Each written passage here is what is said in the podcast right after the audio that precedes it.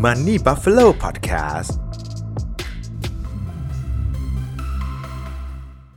ชื่อว่าเพื่อนๆที่ฟังคลิปนี้อยู่นะครับหลาย ๆ ท่านน่าจะกำลังทำงานประจำอยู่ใช่ไหมครับก็อาจจะเกิดคำถามนะครับว่าอ้าวผมทำงานประจำอยู่แล้วแบบเนี้ยผมสามารถลงทุนในหุ้นได้หรือเปล่า เพราะว่าในช่วงระหว่างวันเนี่ยเราก็ต้องทำงานอย่างอื่นไปด้วย และจะให้มานั่งติดตามข่าวสารการลงทุนตลอดช่วงทั้งวันเหมือนนักลงทุน หรือว่าคนที่ทำงานเกี่ยวกับด้านการเงินเนี่ยครับมันก็เป็นไปไม่ได้ถูกไหมครับจริง ๆ ผมต้องบอกก่อนเลยนะครับว่าจริง ๆ แล้วการเล่นหุ้นหรือว่าการลงทุนในหุ้นเนี่ยครับมันไม่ได้จำเป็นจะต้องเฝ้าหน้าจอหรือติดตามข่าวตลอดเวลานะครับเราสามารถไปทำการบ้านหรือว่าไปดูติดตามข่าวต่างๆนะครับหลังจากจบวันได้นะครับวันนี้ผมก็เลยมีเทคนิคนะครับสำหรับคนที่ทำงานประจำนะครับแล้วอยากลงทุนในหุ้นด้วยเนี่ยครับต้องทำอย่างไรนะครับก่อนอื่นเลยนะครับก่อนอื่นเนี่ยผมจะต้องแยกก่อนนะครับว่า การลงทุนในหุ้นนะครับแบ่งเป็น 2 วิธีหลักๆนะครับวิธีแรกก็คือการลงทุนทางตรงนะครับวิธีที่ 2 คือลงทุนทางอ้อมนะครับผมจะไปที่การลงทุนทางตรงก่อนนะครับการลงทุนทางตรงในหุ้นนะครับส่วนใหญ่แล้วจะใช้ 2 วิธีหลักนะครับวิธีแรกนะครับก็คือการลงทุนที่เขาเรียกว่าเชิงพื้นฐาน หรือว่าที่เขาเรียกกันว่า value investing หรือว่า VI หรือว่ามี Warren Buffett หรือว่าดรนิเวศเป็นไอดอลนะครับอีกวิธีหนึ่งคือวิธีที่เรียกว่าการลงทุนแบบ เทคนิคหรือว่าดูแบบเชิงเทคนิคดูกราฟนั่นเองนะครับ เรามาดูที่วิธีแรกกันก่อนนะครับสำหรับใครที่อยากลงทุนทางตรงในหุ้นแบบ พื้นฐานนะครับ หลักการง่ายๆแบบแรกเลยนะครับ สิ่งที่เราต้องทำเลยก็คือ การประเมินมูลค่าของหุ้นนั้นให้ได้ครับ ซึ่งวิธีการประเมินมูลค่าต่างๆเนี่ยผมเชื่อว่าหลายๆท่านเนี่ยลองไป search Google หรือว่าลองเข้าไปที่เว็บไซต์ของ Money Buffalo นะครับผมมีการทำบทความแล้วก็ทำคลิปวิดีโอต่างๆเนี่ยนำเสนอเกี่ยวกับวิธีการประเมินมูลค่าหุ้นไว้อยู่แล้วนะครับแต่ก็ถ้าเกิดพอเราประเมินมูลค่าหุ้นเป็นเนี่ยสิ่งหนึ่งที่เราจะต้องเปรียบเทียบนะครับคือ มูลค่าหุ้นที่เราประเมินได้กับราคาณปัจจุบันนะครับทีนี้ถ้าเกิดมูลค่านะครับที่เราประเมินได้อยู่สูงกว่าราคานะครับแสดงหุ้นตัวเนี้ยดูน่าสนใจน่าเข้าลงทุนมากขึ้นนะครับแต่ถ้าสำหรับเราประเมินหุ้นตัวไหนเนี่ยมันมูลค่ามันอยู่ต่ำกว่าราคานะครับแสดงว่าหุ้นตัวนั้นอาจจะเป็นหุ้นที่ดีนะครับแต่ว่ายังไม่เหมาะกับการลงทุนก็เป็นไปได้นะครับทีนี้เวลาที่เราลงทุนในหุ้นแล้วเราประเมินเราหาหุ้นได้แล้วหุ้นที่มีมูลค่าสูงกว่าราคานะครับโดยทั่วๆไปนะครับเวลาที่เราประเมินมูลค่าหุ้นเนี่ยสิ่งหนึ่งที่เราจะต้องติดตามอยู่ตลอดนะครับก็คืองบการเงินความสามารถในการทำกำไรของบริษัทรวมถึงความสามารถที่จะเติบโตในอนาคตของบริษัทนั้นๆนะครับ ดังนั้นหมายความว่าใครก็ตามนะครับที่ลงทุนแบบ VI นะครับดังนั้นสิ่งที่เราควรทำเนี่ยครับก็ถ้าถามผมผมคือหลักๆ เลยก็คือติดตามงบการเงินนะครับทุกๆ ไตรมาสในหุ้นที่เราลงทุนอยู่นะครับถ้ามันเติบโตไปอย่างที่เราคาดการไว้นะครับก็ถือหุ้นตัวนั้นต่อไปได้นะครับแต่ว่าถ้าเกิดสมมติว่าหุ้นตัวนั้นเนี่ย เกิดเติบโตไม่ตามที่เราคาด เราก็ต้องมาประเมินมูลค่ากันใหม่ แล้วก็หามูลค่าที่เหมาะสมกับราคานะครับถ้ามูลค่ายังอยู่สูงกว่า ผมว่าก็ยังลงทุนต่อได้ไม่เสียหายอะไรนะครับแต่นะครับถ้าสมมติว่าเราลงทุนในหุ้นที่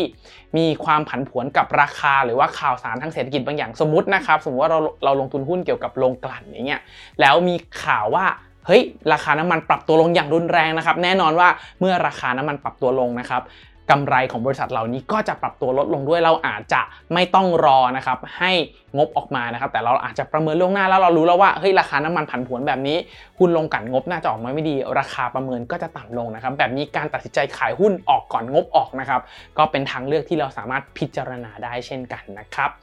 การลงทุนอีกวิธีหนึ่งนะครับก็คือการลงทุนเชิงเทคนิคหรือว่าดูกราฟนะครับหลาย ๆ ท่านอาจจะมีภาพจำนะครับว่าให้การลงทุนเชิงเทคนิคหรือว่าดูกราฟเนี่ยครับมันจะต้องดูหน้าจออยู่ตลอดเวลานะครับห้ามลุกไปไหนจะต้องติดตามกราฟดูกราฟดูนั่นดูนั่นดูนี่นะครับซึ่งถ้าเกิดถามผมใครที่ทำงานประจำนะครับเราสามารถ เลือก time frame ที่ยาวนานมากขึ้นได้ ถ้าให้ผมแนะนำก็คือดูกราฟ day กราฟ week แล้วก็กราฟ month ประกอบกันนะครับ การที่ไปดู5นาที15 นาที 1 ชั่วโมงหรือ 2 ชั่วโมง อาจจะไม่เหมาะกับคนที่ทำงานประจำนะครับ เราสามารถวางแผนการลงทุนนะครับ ผ่านกราฟที่ยาวขึ้นได้อย่าง วีคอย่างเดย์หรือว่าอย่างใช้มันเข้าไปนะครับแต่ว่ามีอย่างหนึ่งที่ผมอยากจะฉีดวัคซีนให้กับทุกๆท่านละกันนะครับสำหรับใครที่เลือกลงทุนเชิงเทคนิคนะครับการลงทุนเชิงเทคนิคนะครับหลายๆท่านอาจจะคิดว่าเราดูกราฟเราดูอะไรเนี่ยความถูกต้องของกราฟเนี่ยครับมันจะต้องแบบ 80-90%ผิดไม่ได้มันจะต้องถูกเป็นส่วนใหญ่นะครับแต่ในความเป็นจริงที่ผมอยู่ในตลาดมาสักระยะนึงเนี่ยสิ่งหนึ่งที่ผม เข้าใจมากขึ้นเลยก็คือ ต่อให้เรามีแผนการลงทุนที่แม่นยำขนาดไหน แล้วเราใช้ข้อมูลเชิงเทคนิคในการวิเคราะห์นะครับโอกาสถูกอย่างมากๆเลยครับผมว่าก็ 55-60%เท่านั้นนะครับมันไม่ใช่แบบ 70-80%อย่างที่หลาย ๆ ท่านเข้าใจนะครับแต่ว่าหลักการในการลงทุนเชิงเทคนิคที่สำคัญเลยนะครับเวลาถูกนี่ยครับเราต้องกำไรให้เยอะเวลาผิดทางครับเราต้องขาดทุนให้น้อยนะครับในภาพรวมตามหลักสถิติแล้วเมื่อเราเวลาขาเรากำไรเรากำไรเยอะขาดทุนขาดทุนน้อยนะครับสมมติว่า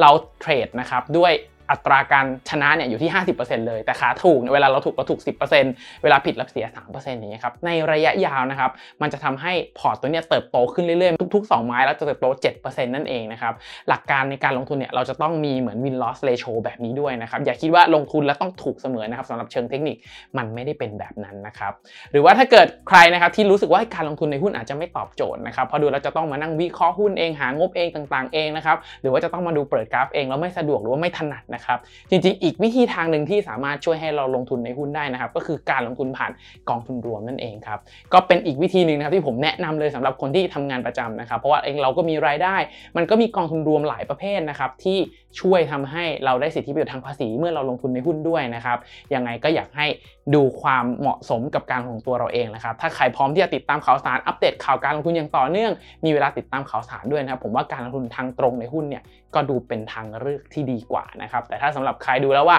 เราไม่เหมาะเราไม่มีเวลาการลงทุนผ่านกองทุนรวมนะครับก็เป็นทางเลือกที่ไม่เลวเช่นกันนะครับสุดท้ายนะครับถ้าใครมองว่าคลิปนี้เป็นประโยชน์นะครับอยากจะรบกวนทุกท่านจริงๆครับให้กดไลค์กดแชร์กด subscribe นะครับในทุกๆช่องทางที่ทุกท่านรับฟังนะครับเพื่อเป็นกำลังใจให้กับตัวผม เป็นกำลังใจให้กับทีมงาน Money Buffalo นะครับเพื่อผลิตผลงานดีๆ ต่อไปนั่นเองนะครับยังไงก็ขอให้ทุกท่านโชคดีกับการลงทุนนะครับ